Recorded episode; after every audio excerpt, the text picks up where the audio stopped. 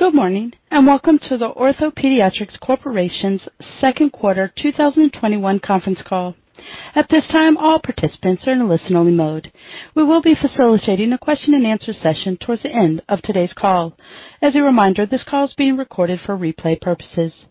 I would now like to turn the call over to Matt Bacso from the Gilmartin Group for a few introductory remarks.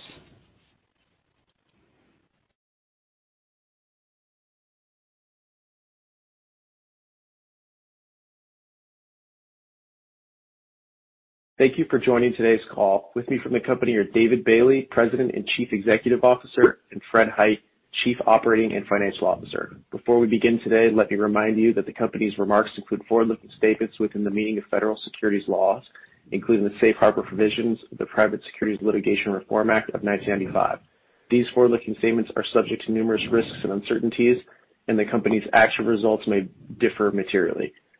For a discussion of risk factors, including, among others, the risks related to COVID-19, the impacts this pandemic may have on the demand of the company's products, and the company's ability to respond to the related challenges, I encourage you to review the company's most recent quarterly report on Form 10-Q, which will be filed with the SEC soon.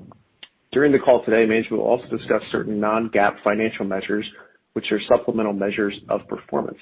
The company believes these measures provide useful information for investors in evaluating its operations period over period. For each non-GAAP financial measures referenced on this call, the company has included a reconciliation of the non-GAAP financial measures to the most directly comparable GAAP financial measures in its earnings release. Please note that the non-GAAP financial measures have limitations as analytical tools and should not be considered in isolation or as a substitute for OrthoPediatrics' financial results prepared in accordance with GAAP. In addition, the content of this conference call contains time-sensitive information that is accurate only as of the date of this live broadcast, August 5th, 2021, except as required by law. The company undertakes no obligation to revise or update any statements to reflect events or circumstances taking place after the date of this call. With that, I would like to turn the call over to David Bailey, President and Chief Executive Officer. Thanks, Matt. Good morning, everyone, and thank you for joining us. We hope you are safe and well. Before providing a business update and reviewing the financials, I'd like to take a moment to say how honored I am to have the opportunity to lead OrthoPediatrics forward. I joined OP more than 14 years ago, just after its founding, and I did so because I felt it was a calling on my life to help children. As I take on this new responsibility, I am humbled by all we've accomplished to improve the lives of children. As you know, OrthoPediatrics was founded on the cause of improving the lives of children with orthopedic conditions. Over the years, we have partnered with key opinion leaders in the field of pediatric orthopedic surgery from around the world who share in our dedication to this cause. While we are proud of our accomplishments thus far, there is so much more we can do to ensure that children have access to the best healthcare. We are still very early in our growth story, and Fred and I are excited to build on our past successes. I'd also like to take this time to thank and congratulate Mark Throdahl, our new Executive Chairman, for his commitment to our cause and his service to OrthoPediatrics over the last 10 years. Mark has been instrumental in building who we are as a company and what we represent. On a personal note, Mark has been an incredible mentor and friend. Thank you, Mark, for your leadership, guidance, and for your continued service. It's also true that there is no one who can match Mark's polished delivery of our prepared remarks on a quarterly earnings call, but Fred and I will do our best. With that said, let me turn to our quarterly results. We are proud to report that we helped a record 10,500 children in the second quarter of 2021, bringing the total number to more than 215,000 since the inception of OrthoPediatrics. Our team is very proud of this number, which is unusually large for a company of our size. And so we intend to lead off every quarterly call with this statistic, which represents the ultimate measure of our success as a business built on that cause. We are also pleased to report that OrthoPediatrics posted record quarterly revenue as our associates continued to execute in this extremely demanding operating environment. In the second quarter, we generated quarterly results of $26.7 million, representing growth of 96% compared to the second quarter of 2020.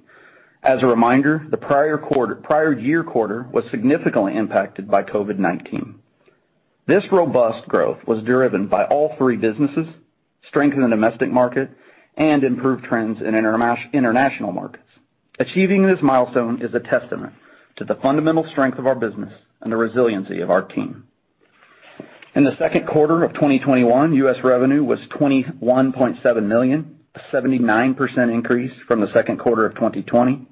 We believe that pediatric orthopedic clinic visits and surgery volumes in the U.S. have largely normalized to pre-COVID levels, and surgeons appear to have worked through much of the backlog. We generated international revenues of $5 million, up 243% as compared to the second quarter of 2020. While we are pleased with our performance in the quarter, unlike the U.S. market, international continued to be negatively impacted by COVID, leading to increased variability quarter to quarter. Additionally, while we believe U.S. surgeons have worked through their backlog of cases, it is our belief that most international markets will take at least 12 months to work through their backlog. Lastly, a leading indicator for us has always been set deployment by international stocking distributors. In aggregate, their set purchases still remain below 2019 levels. I'll now provide an update on our strategic initiatives.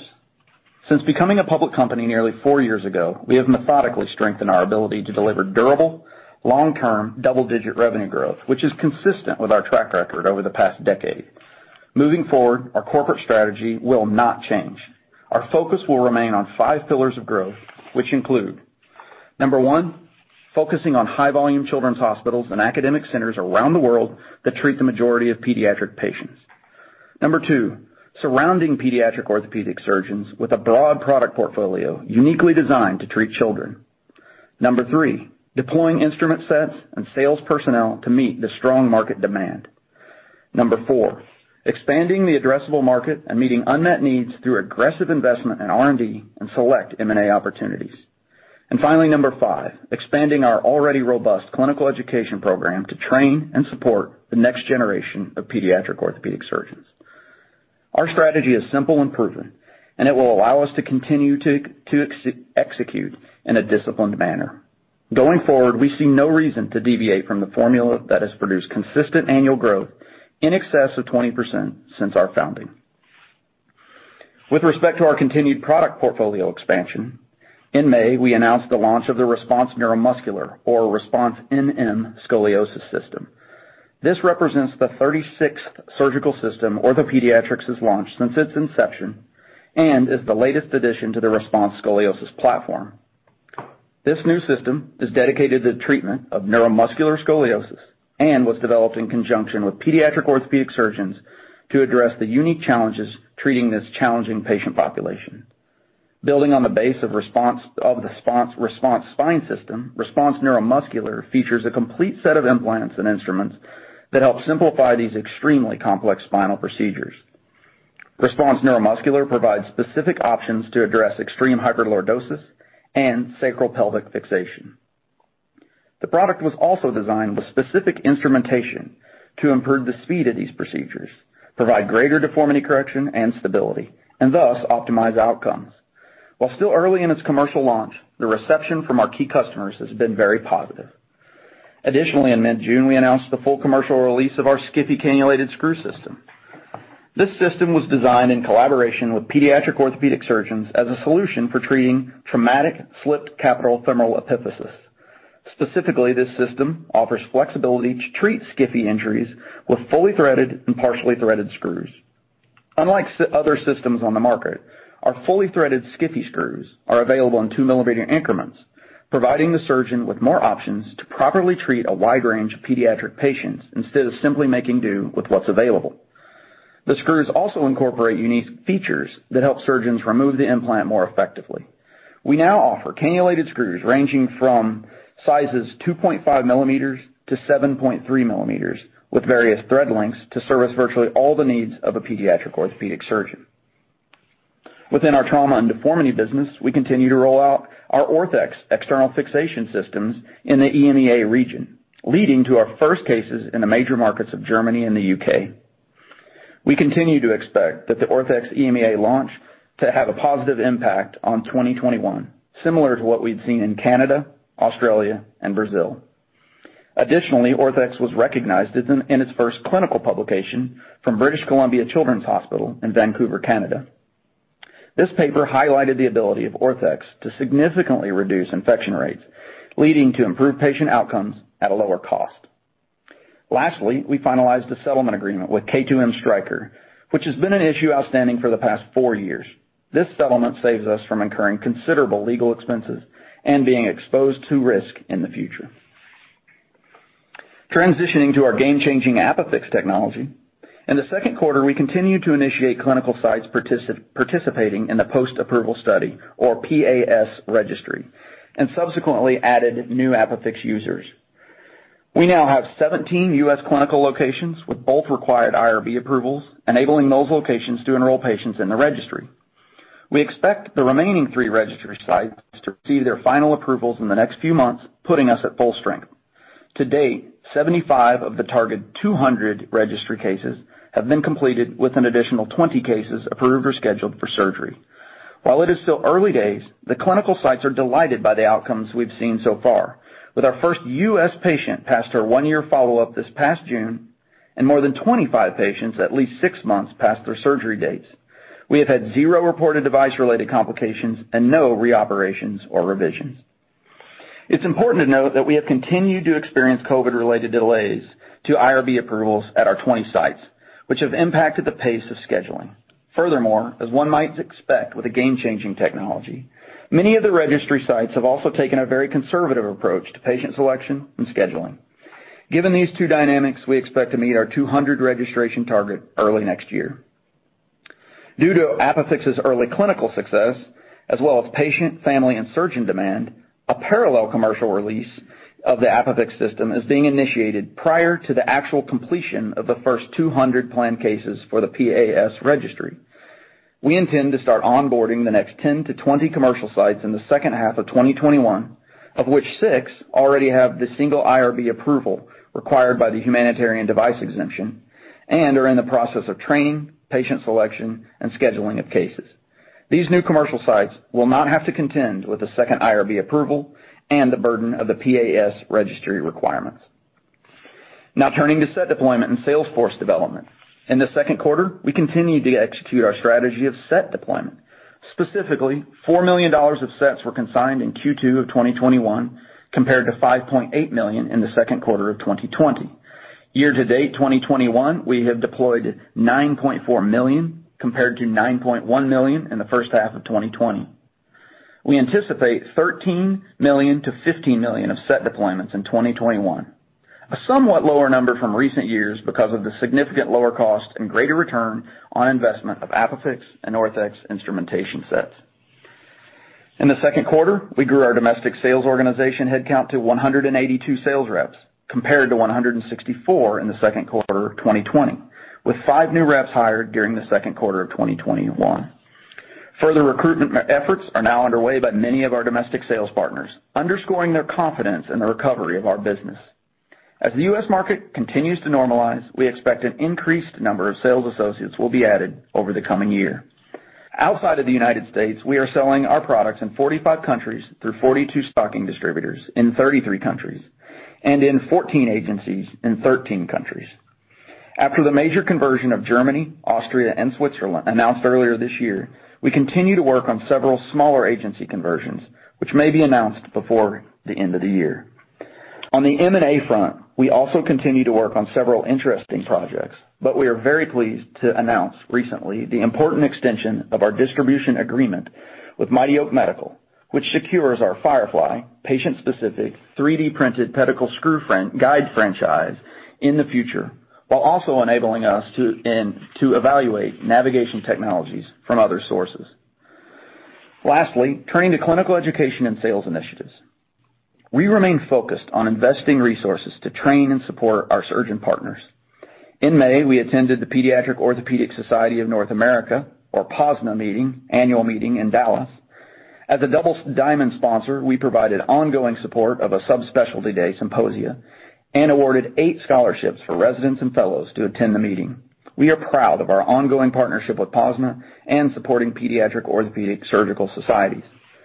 Another highlight in the quarter was our return to live clinical education events, hosting an external fixation education seminar this past June in Dallas.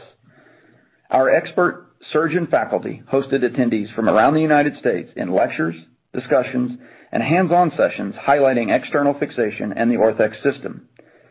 Feedback from the surgeon attendees was overwhelmingly positive, and 100% of survey respondents stated that they were likely or very likely to recommend this course to their colleagues.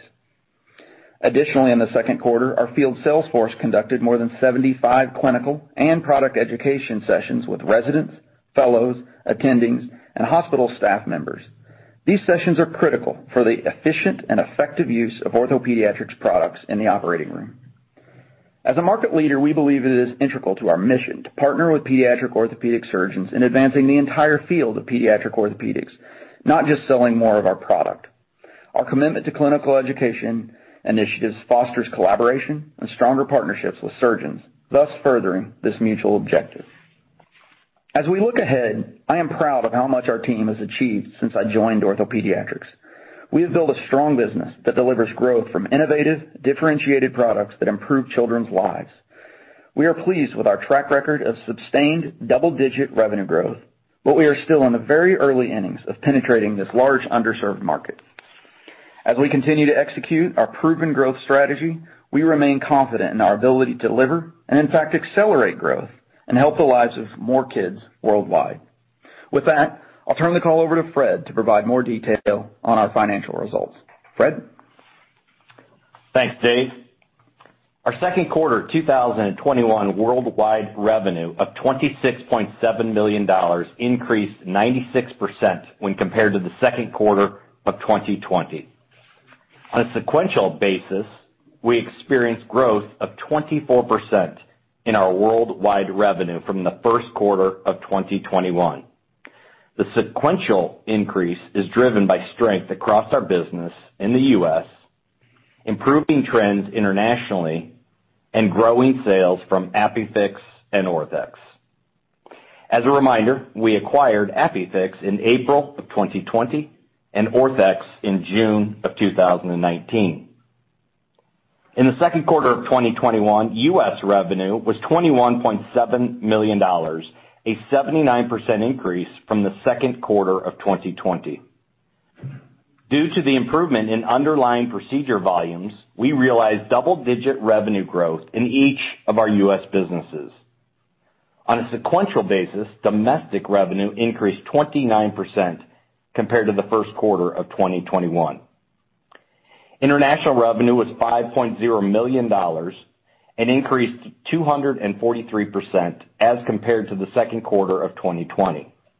On a sequential basis, international revenues increased 7% compared to the first quarter of 2021. In the second quarter of 2021, trauma and deformity revenues of $17.9 million increased 95% compared to the prior year period, and 23% compared to the first quarter of 2021. Growth in the quarter was driven by strong sales of PNP, cannulated screws, and Orthex. Although virtually all of our product lines grew dramatically. In the second quarter of 2021, scoliosis revenue of $7.7 million increased 100% compared to the prior year period, and 29% compared to the first quarter of 2021. Quarterly performance reflected increased patient volume and growth in RESPONSE and FIREFLY procedures, as well as an initial contribution from ApiFix. As we emerge from the pandemic, we believe clinical and orthopedic surgery volumes in the U.S.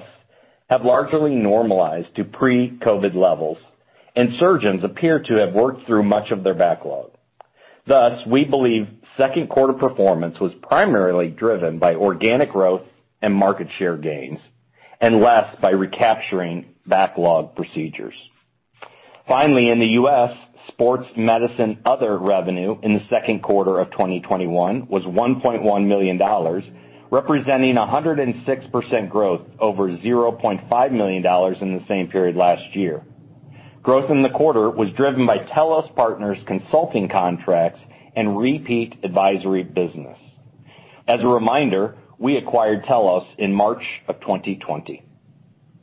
Touching briefly on a few key metrics for the second quarter of 2021, gross profit margin was 76.6% 76.6% compared to 74.0% in the same quarter of 2020. This improvement was driven by higher percentage of domestic and international agency sales.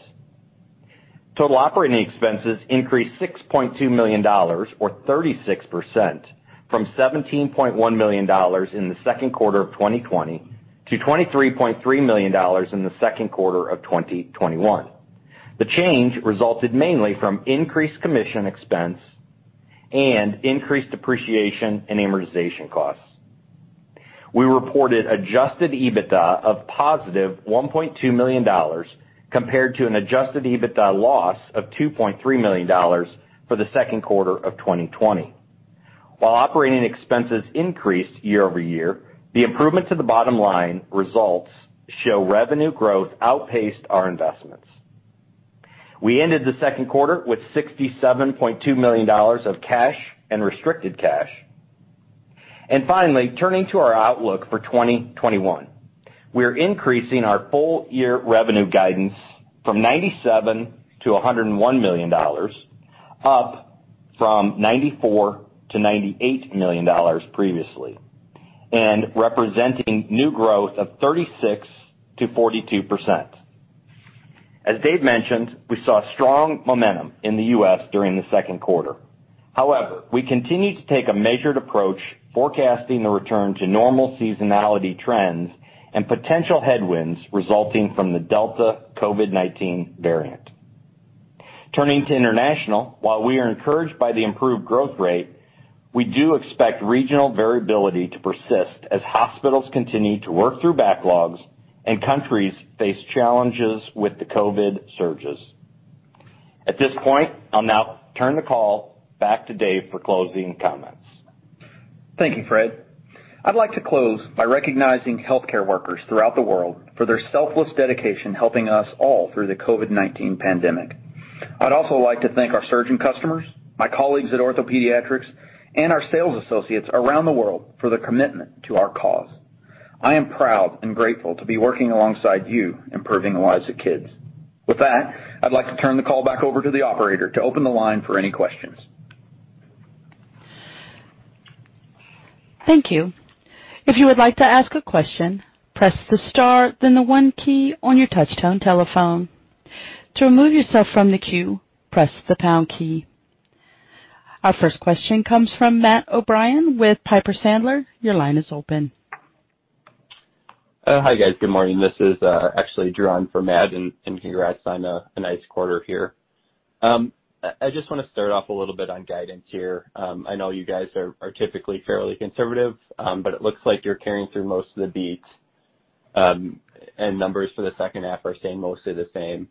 Other med tech companies have discussed some atypical summer seasonality this year. Um so just wondering what you're seeing so far, um you know looking into Q3 here, um and just any reason to expect anything different in what's typically one of your stronger quarters in Q3 here.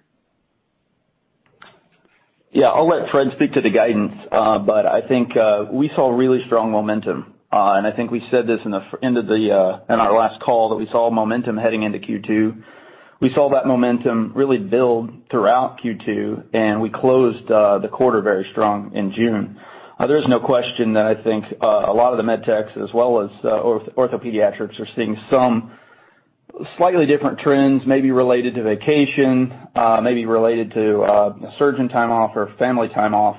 But uh we think this is pretty short-lived. Those cases are going to happen most likely within this quarter, certainly within this year. I think uhm, you know, this is all really baked into our guidance and baked into our raise. I don't know, Fred, do you have other comments? Yeah, that's a great summary. I mean we effectively took the full year guidance up by the beat in the second quarter, which is $2.5 million, and then added an additional half a million dollars to the second half of the year versus our previous guidance. And clearly, that reflects what we saw in July and what we anticipate seeing in the second half of the year. And I think you're correct that we still remain very confident in the guidance that we provide. Very helpful. Thank you. Um and then on ApiFix, appreciate the update on how far you're along with the registry. Um, you know, maybe you could just expand a little bit more on what the primary gating factor is, you know, whether that be COVID or something else. Um, just wondering if the slight push changes how you're thinking about the contribution from that product next year, or is the new proactive uh, site onboarding that you spoke about likely to make up that difference? Thank you. Yeah, great question. So I think we are extremely pleased with the kind of results we've seen uh, with ApiFix. I mean this is a new technology to the U.S. market. A year ago, no one had done this surgery. So to have 75 cases under our belt and have no adverse events whatsoever, no reported complications, if you'd have told us that a year ago, I think we would have taken it and been extremely pleased. So this is very early, but uh with 25 patients out six months and seeing the results we're getting, we're very very enthused. You know, I think we probably underestimated COVID's impact in the uh IRB process. The first IRB is relatively easy to get. The second one related to the registry has taken us some additional time. We're a little behind in terms of having all 20 of our sites onboarded. Additionally, you know, these are very prestigious locations, and we have asked that they be very conservative in terms of their patient uh selection. And so We're pretty pleased with where we are in terms of the 75 patients in the registry and nearly half of the way through that process.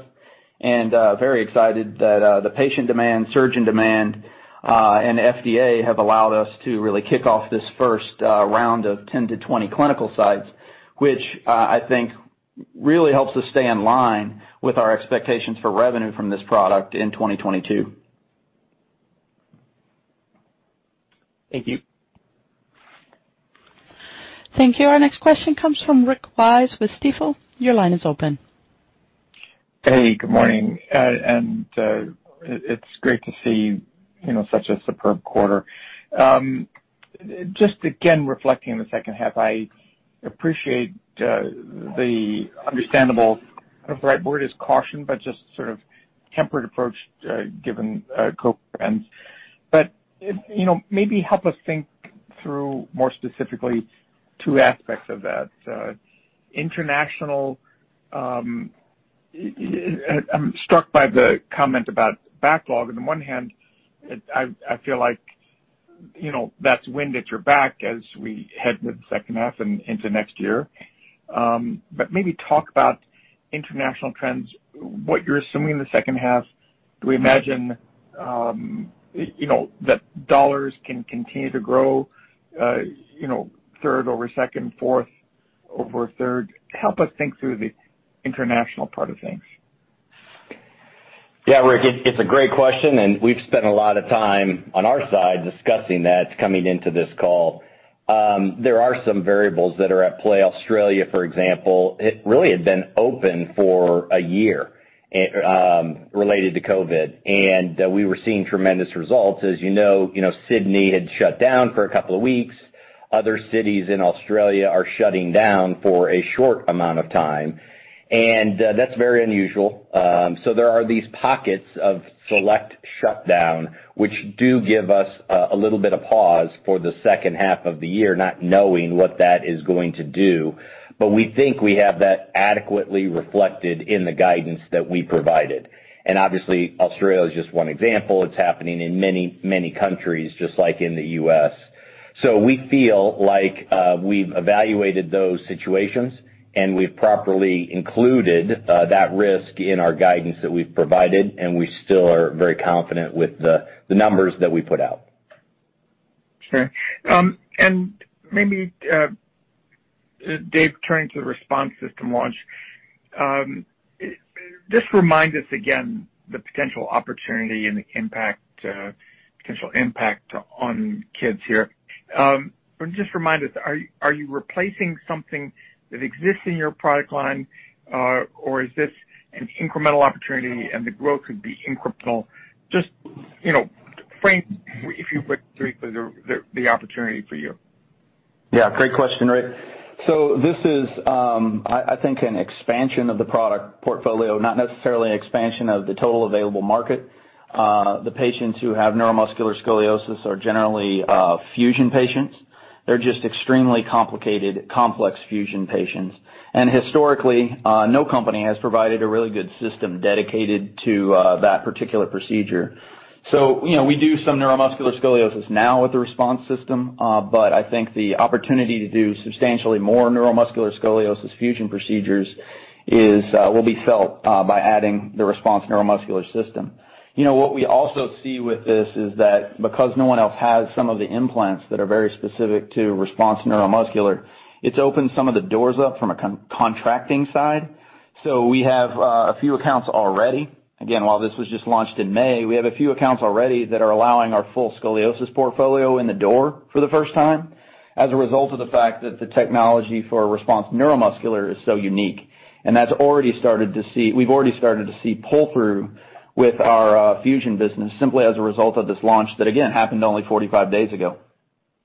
Yeah. No, appreciate that. And just uh last from me, uh maybe back to gross margins, Fred. Um uh talk about, if you would, how we think about uh gross margin trends in the second half. Obviously, you've had a very strong first quarter and even better second quarter. Can we, you know, given what I'll hope is conservative guidance, and I appreciate the reasons why, but given that my numbers may not change on the revenue line, can gross margins continue to stay at or improve from these levels as we think about the second half? Thanks so much. Yeah, absolutely, Rick. The main drivers, as you know, is the domestic mix, so higher domestic mix and higher agency sales outside of the U.S. drive that, as well as the overall revenue number. And so historically, the third quarter is our largest sales quarter. So with increased sales uh should come increased margins. And while the fourth quarter um revenue typically comes down a bit, strong revenue in that quarter will enable us to have strong margins as well. The real question is how much set sales do we have internationally in the second half of the year, as we've had very little of that to date, really in the last 18 months. And we see that may pick up a little bit, but we don't think it's going to have a tremendously um lowering impact on the gross margin rate. I appreciate that. Thanks to you both. Thanks, Rick. Thanks, Rick. Our next question comes from Ryan Zimmerman with BTIG. Your line is open.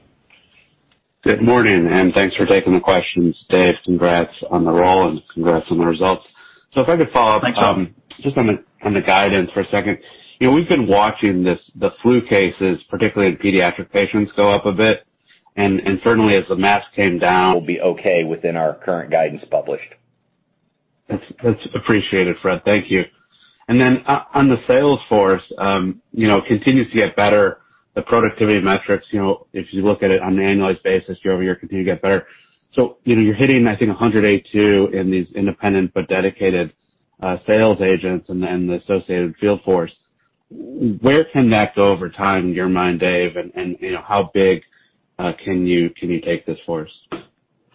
Yeah, I think it will continue to grow, um no question. Uh it's a question, Ryan, of if it grows at the pace of revenue growth. You know, when you add high ASP procedures like Orthex and ApiFix, I would think that the sales force will continue to grow, but probably not be able to keep up pace, frankly, with the growth that we'll likely see from some of those products. You know, you think about ApiFix as a you know, high ASP from a coverage standpoint. This is uh you know it's a two-hour surgical procedure as opposed to a much longer fusion procedure. So um, you know, we're just driving a lot of efficiencies from the sales force. I guess what Fred and I were most excited about is to see that our domestic sales organization really start adding again.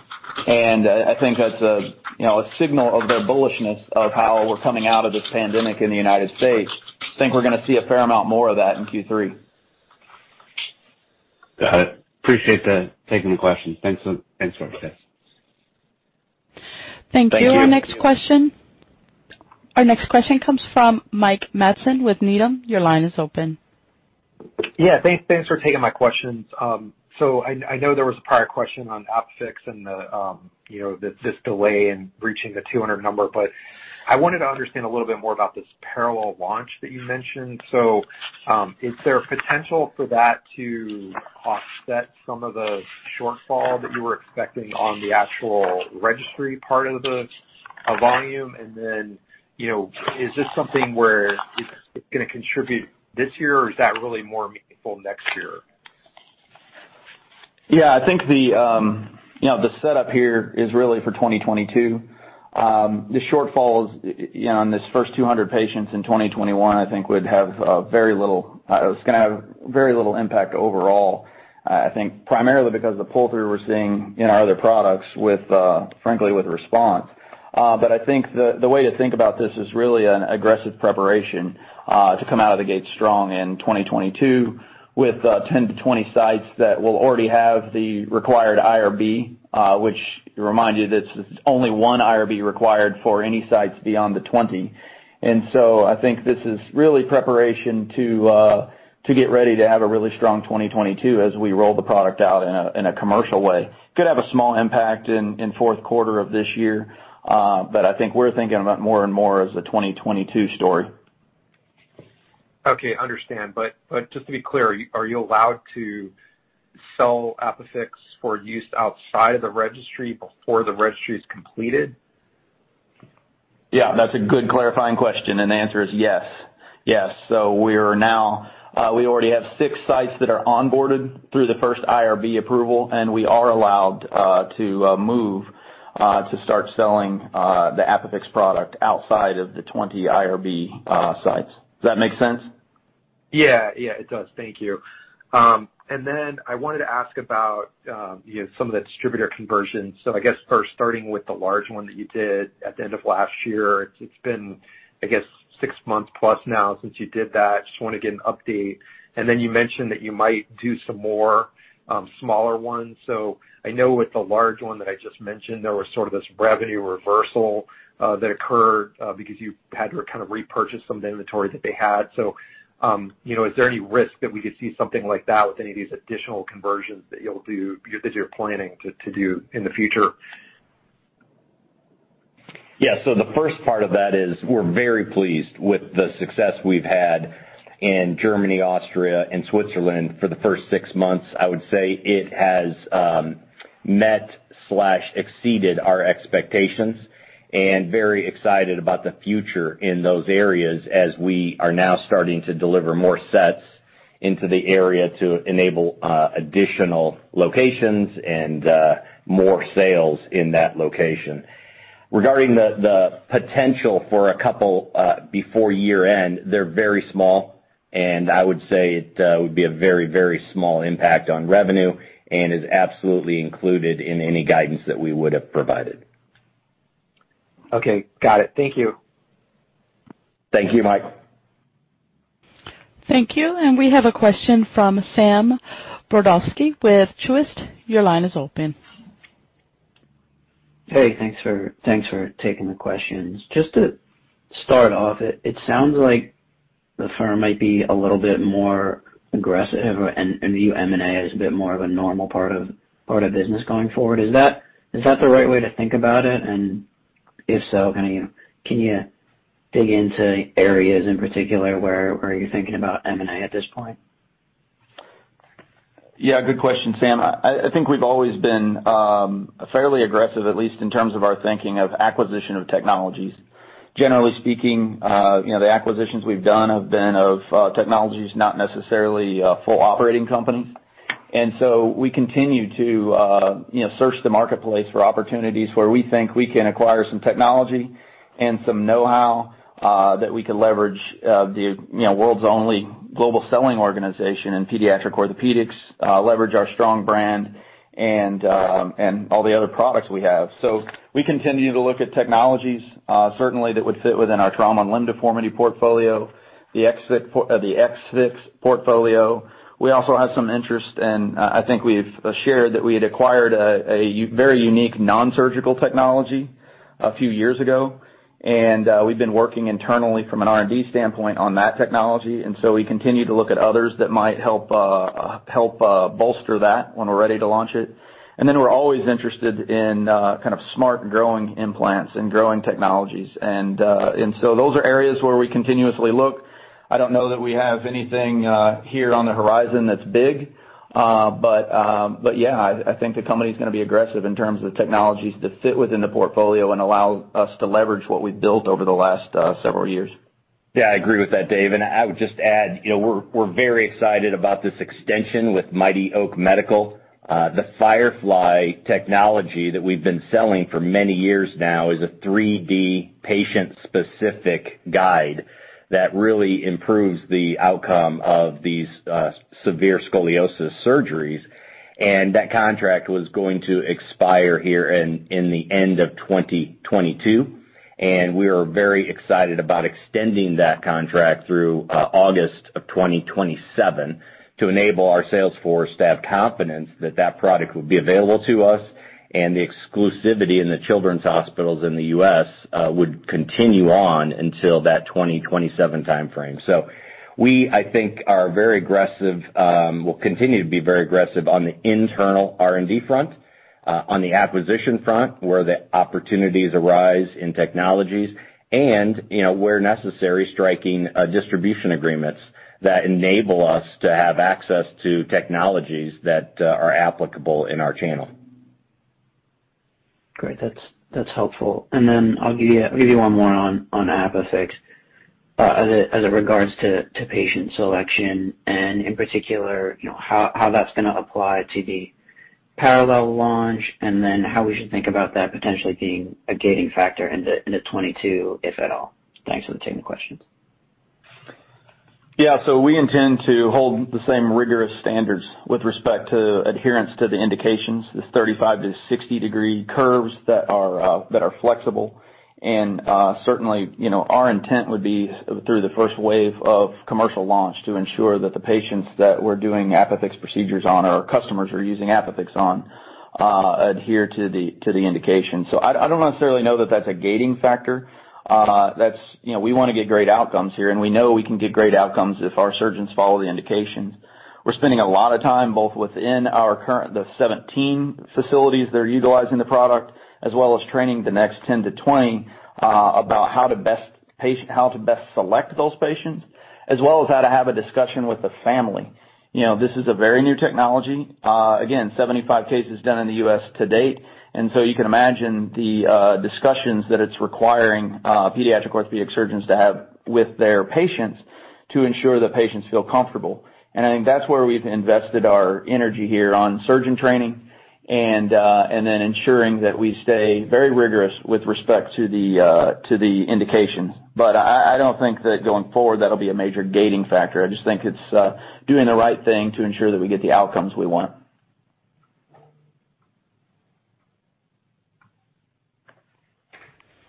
Thank you. Our next question comes from David Turkaly with JMP Securities. Your line is open. Yeah. Hi, this is actually Danny on for Dave. Thanks for taking the question. Just have uh, one quick one for you. So following up on the distributor conversions, you know, international had another quarter of solid growth. But you know, what really has been driving the ramp in these new conversions in the first half year? Are there any product lines that have particularly stood out to you during the first two quarters? You're you still you're still early days in the EMEA launch, but how much have Orthex conversions been a contributor here? Thanks. Yeah, I think that one of the biggest drivers here is being able to just get these agencies new sets. As Fred mentioned earlier, we've finally gotten a number of sets to the DACH region, Germany, Austria, and Switzerland. And um, you know, that has had a substantial impact here in really the first two quarters where it's been an agency. So we're seeing growth across the entire portfolio in markets where we have uh, converted to agencies. That said, we are launching the Orthex product in the EMEA. It was great to see first cases in the U.K. and in Germany. We do expect that that will impact us uh positively in the second half and certainly be a really nice tailwind in, in 2022. We've also seen in this country really strong growth with our PNP Femur System. If you remember, that's a system that we launched in the United States, uh and and really United States only a few years ago, and it's uh fastly becoming uh the largest product within our trauma and deformity portfolio. And so we've started to do some procedures outside of the United States, both in Germany and the U.K. Uh and we would expect that as we launch that product, really through the back half of this year as well as in 2022, that that will perform well. I think the thought here is that you know these markets are having you know there's regional fluctuations without question, uh, and COVID is impacting those markets. But you know, once we get into this cadence of making up some backlog outside of the United States, whenever that occurs, and you combine that with some of the uh, new product launches, particularly Orthex, um I think we'll set up for some nice tailwinds, uh, most likely in the early part of 2022. Great. Thank you, guys. Thanks, Danny. Thank you. And there's no further questions in the queue. I'd like to turn the call back to David Bailey for any closing remarks. Well, great. Thank you. I'd like to conclude our call, second quarter earnings call, by thanking everyone for their interest in OrthoPediatrics and for your support of our cause of helping children throughout the world. We very much look forward to updating you on our future progress and meeting many of you at upcoming investor conferences. Have a great day. Thank you.